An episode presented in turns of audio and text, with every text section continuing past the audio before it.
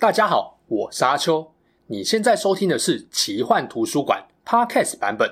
如果你想要观看有搭配精美图片与文字的影片，欢迎到 YouTube 上搜寻奇幻图书馆，诚挚邀请你订阅我们的频道哦。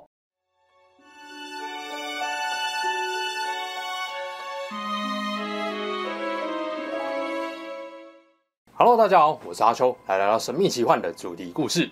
恶魔在奇幻类 ACG 中可以说是必定出现的元素，它代表着黑暗、不公、邪恶，是光明正义、善良阵营的对立面，也是你我在故事中需要讨伐的目标。而恶魔的种类很多啊，最常见、模样也最让人印象深刻的一位，就是顶着一颗有点可怕黑色山羊头的巴丰特。传说 ACG 里面恶魔族有山羊犄角的来源之一，正是巴丰特这个恶魔。究竟巴丰特这位恶魔是什么来头？为什么会是公山羊头的形象呢？他是怎么被当成撒旦化身的？西方奇幻作品中，巴丰特的地位跟力量强大吗？正片开始前，帮自己的新节目推广一下。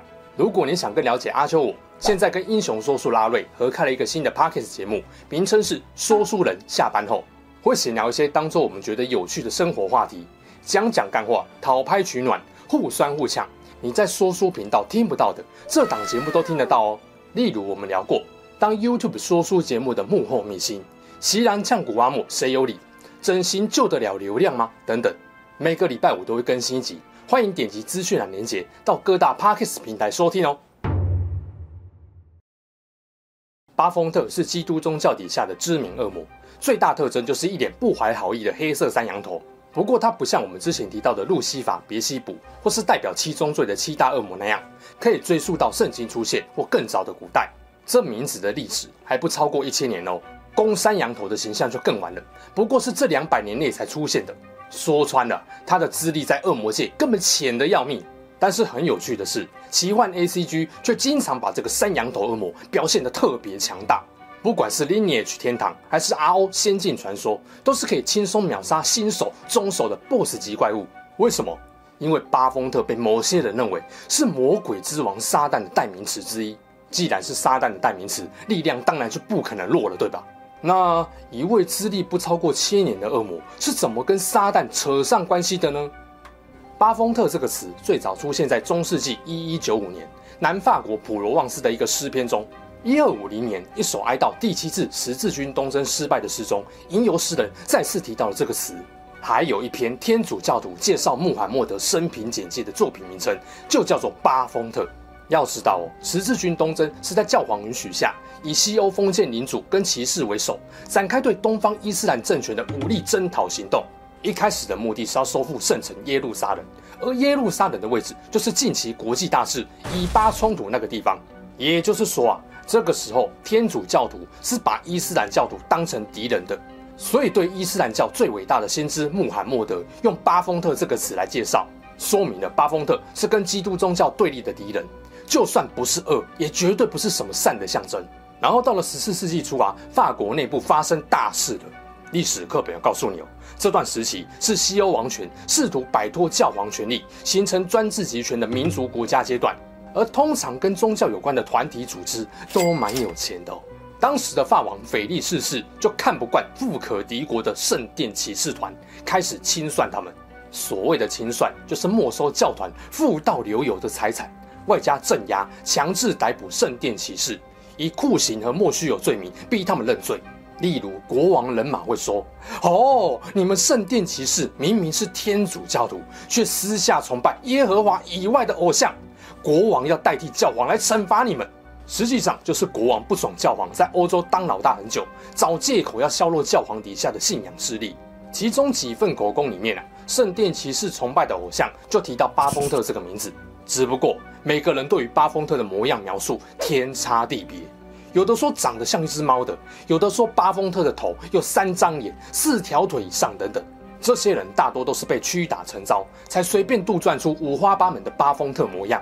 总之，这时期巴丰特还没有明确具体的形象，只是被当成对基督宗教不敬的异端偶像看待。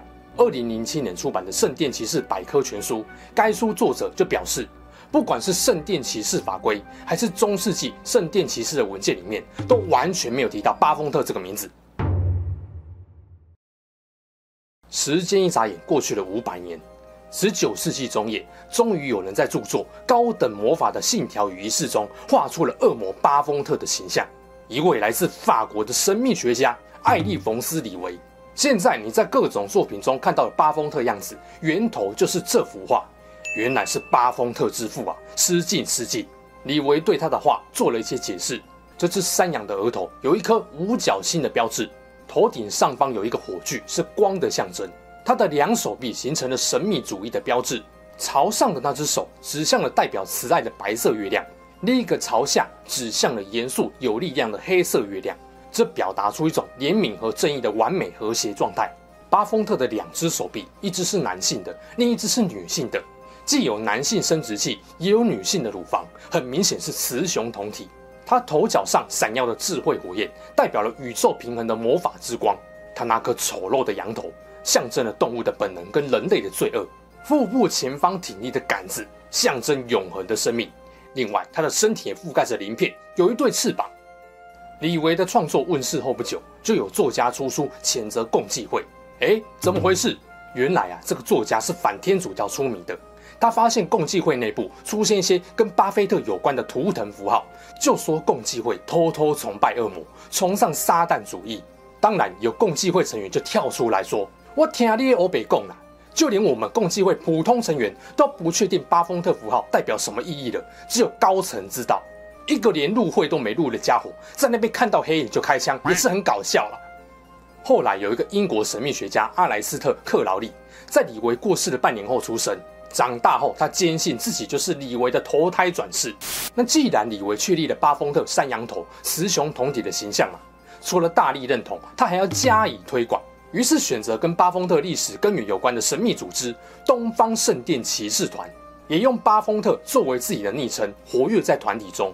他对于圣殿骑士为什么会拿巴丰特这个名字来称呼自己的偶像，有一番解释。原因是什么不重要，重点是他认为山羊头恶魔是真的存在。你可能觉得很荒谬，随便画个恶魔就说他真实存在过，大家就信吗？然而，欧美对巴丰特的研究或崇拜从来没有停止过。时间来到一九六六年，美国人安东拉韦创立了颇有影响力的宗教团体撒旦教。跟前面的神秘学组织不同哦，撒旦教直接把巴丰特印记定为官方标志，一个黑色倒五角星的魔法阵图案，星星内这是巴丰特的公山羊眼。虽然一般认为中世纪晚期的圣殿骑士偷偷崇拜魔鬼是被诬陷的，但是安东拉韦却受前人启发，认为圣殿骑士确实有崇拜巴丰特。不止名称，他们认为这个巴丰特印记就是撒旦的符号，也常把这个符号放在仪式祭坛上。拜撒旦教所赐，现在应该没有人看到巴丰特大五角星的印记，会认为它跟魔鬼崇拜无关了。再经过一些文化加工跟口耳相传。巴丰特就变成跟恶魔撒旦画上等号的可怕存在了。路西法、别西卜这些恶魔，除了历史久远，跟犹太教都有蛮深的渊源。路西法这个词在圣经以赛亚的原文里，本来不是一个名字，意思是明亮之星，后来才被比拟为征服过犹太人、对神不敬的新巴比伦国王尼布甲尼撒二世。后来在新约圣经启示录里。成了率领部分天使反抗神的天使长，被击败后落到地狱，成了魔鬼撒旦。关于这个故事，欢迎参考路西法的影片。那别西卜本来是迦南地区非利士人的神，深受敬爱。结果希伯来人跑到迦南地，跟当地人争土地，还定居下来后，就把人家的神丑陋邪恶化，变成苍蝇怪，到处散播疾病。后来跟魔鬼撒旦结合，并在中世纪恶魔学的影响下进一步黑化。巴丰特不同。它没有古老的宗教渊源，反而是受神秘主义的影响而被创造的。如果说宗教习惯把超自然、超现实事物归于神的旨意或杰作，神秘主义则更喜欢用图腾符号表达这些无法用常理解释的力量。李维在他的巴丰特画像中就塞了很多符号跟意义进去，包含了额头的五角星、山羊角的火炬、左右手和月亮的关系等等。你可以说这个恶魔明显是人造的。不过，就算是人造，创造者也不会毫无根据嘛。比方说，大家最好奇的是，为什么巴丰特是黑山羊的头，怎么不是其他动物呢？要说奸诈狡猾，可以用狐狸或老鼠；要说庄严可怕，可以用老虎、狮子或鳄鱼的头，对吧？而古代最喜欢把神魔的头用动物来呈现的是哪个文明呢？没错，埃及。所以巴丰特以山羊头的形象示人，或许能从古埃及神话来窥探其中的意义。古埃及神话确实有个神，他的头是一个绿色的公羊头，名字叫库努姆。这个神是最早的埃及神之一，是尼罗河源头之神、陶工之神、造物之神，还是生育之神。传说中他有很多能干而贤惠的妻子。跟所有妻子都能够处得很好的一个关键就在于，他总是可以在妻子有需求的时候满足他们，来者不拒。也就是说啊，库努姆勇敢乃超，也让古埃及的公羊代表着生命力、繁殖跟性欲。除了古埃及，古希腊也有个神，有一双山羊体跟公羊犄角，他就是掌管牧羊、森林田野的牧神潘。潘的生性好色。常常躲在树丛中，等待美丽的仙女经过，就上前打闹求爱。论好色的程度啊，潘是不会输给宙斯的哦。而且潘的排笛声令人陶醉，有催情跟催眠的效果。加上他常常跟森林中的仙女暧昧，有淫欲之神的称号。两段神话都是要说巴丰特的公山羊头往前追溯，其实有浓厚的情欲淫邪的意义在。古埃及的库努姆只能说是性欲强又耐操，并没有搞七年三嘛。但到了古希腊的潘，就变成是好色淫乱，道德感瞬间暴跌，甚至可能还结合了狂欢的酒神崇拜。所以后来的人看见公羊，常联想到原始狂放淫邪的野性。巴丰特的头之所以用公山羊而不是其他动物的头，大概就跟这些神话故事脱不了关系。然后等到中世纪，研究跟神对立的恶魔学兴起，出现在圣殿骑士团中的巴丰特崇拜，就注定被归类在邪恶的撒旦阵营里。这些恶魔往往跟人类的某些罪恶连结在一起，研究恶魔有多坏多可怕，就能够反衬真善美的可贵，达到劝人向善、压抑邪恶本性或寻求救赎的目的。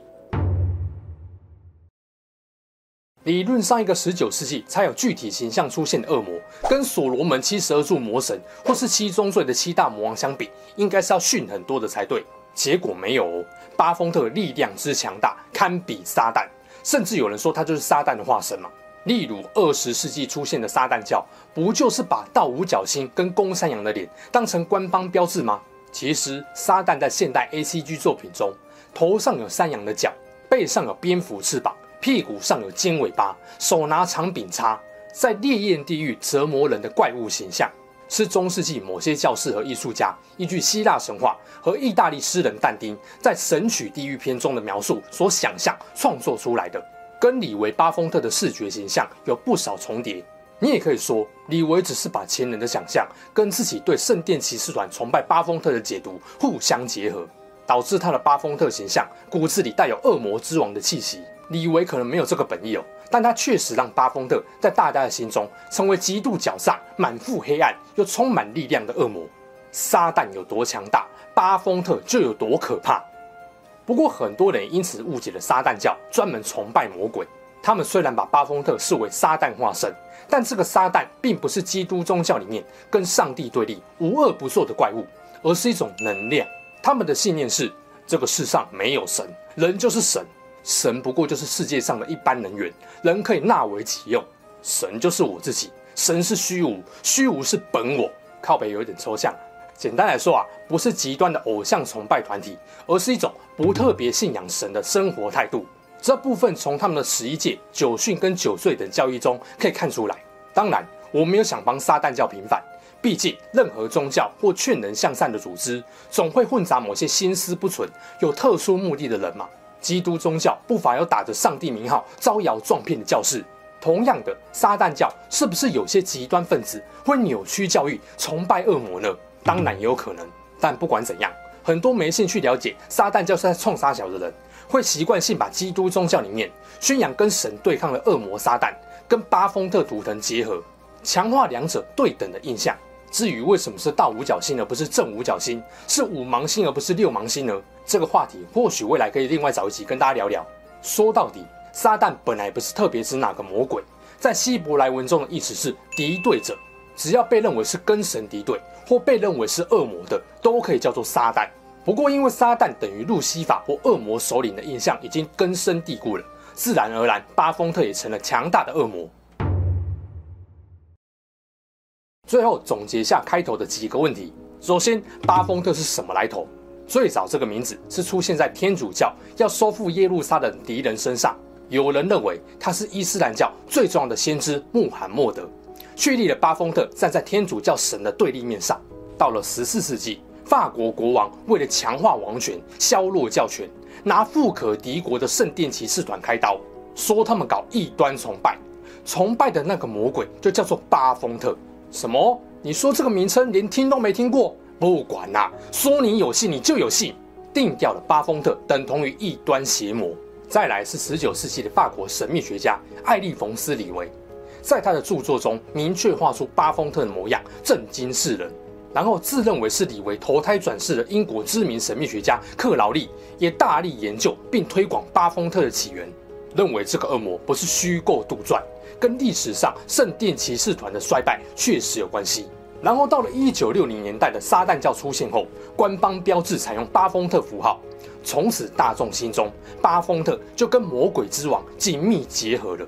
这个过程就是巴丰特被当成撒旦化身的演变原因。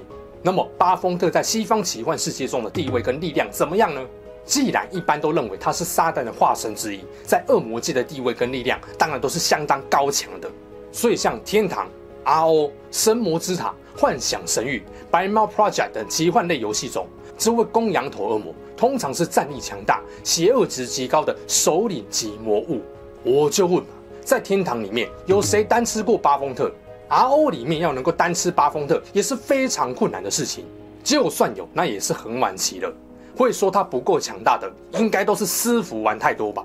虽然有些许差别，例如某些头上是公山羊的角，有些是公绵羊的角。但这种公羊角也演变成恶魔魔族的一个典型象征。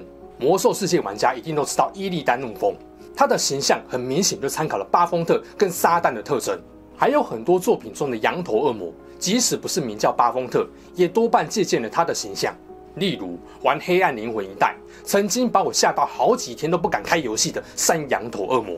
听完这集，相信你未来看到顶着山羊头或是名叫巴丰特的恶魔，会更知道这个家伙的身世来源，以及为什么他通常力量强大了。虽然不是历史渊源已久的恶魔，但他的存在却一点都不比其他魔王逊色。身为撒旦的化身，无论是手持长柄武器或镰刀的蛮力，魔法能力或极恶召唤法术，巴丰特绝对都是黑暗势力中的顶强存在。如果没有万全准备，千万不要贸然挑战这个冷酷、嗜血、残暴的恶魔，你一定会后悔的。这期故事就聊到这边。如果喜欢我的影片，或想听我聊更多恶魔的故事，欢迎帮影片按赞、订阅我的频道哦。我是阿秋，我们下集再见，拜拜。